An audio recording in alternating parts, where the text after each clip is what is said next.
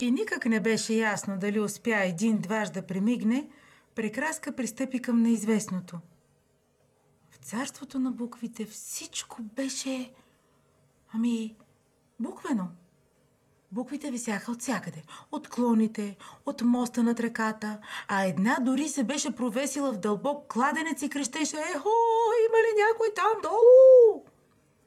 По буквените дървета бяха закачени балони с изписани на тях букви. Каква джунгла! Тези букви са избягали от думите и изреченията и са се пръснали като мравки навсякъде. И всичко е с краката нагоре. Каква бъркотия!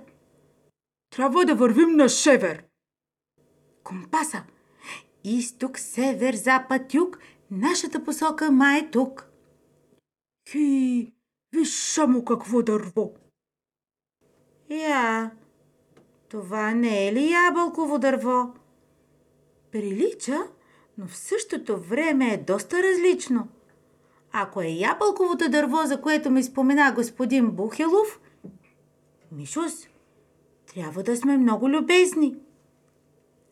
Добър ден, господин ябълково дърво. Никога не съм виждала истински ябълки, но вашите са толкова пъстри и хубави. Не разбирам защо ме обиждаш.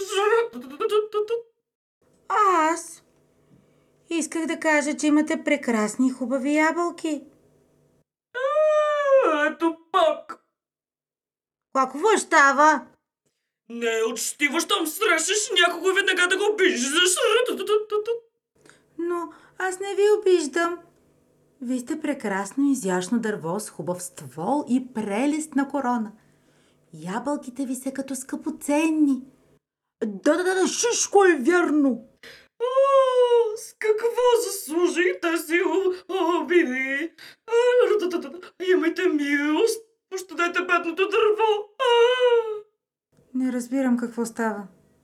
Господин Бухилов ме помоли да съм учтива с ябълковото дърво. Слушай, слушай, тук всичко е наопаки. Мисля, че трябва да говорим наобратно. Явно и дървото е омагьосано като рожата. Да, може би си прав. Хей, хей ти, страшно грозно дърво! Да, поне ти виждаш какъв съм. Ти си сгнило и болно дърво. Благодаря за комплимента. С опадали листа и малки изгнили ябълки. А, колко ви харесвам, ама сте ми много симпатични. Мишус, тук нещо се случва. Трябва час по-скоро да разберем какво. Виж, на този балон е изписана моята буква. Сега ще го взема. О, леле, какво направих? Балонът се издига. Забравих, че съм хартиено момиче. О, ще трябва да измисля нещо. Земята става все по-малка и по-малка. Прекрашке, какво става? Къде отиваш? Скачай бързо в кошницата, Мишус. Можем да поемем на север. И тогава прекраска се сети за будилчето, което й даде красивата роза.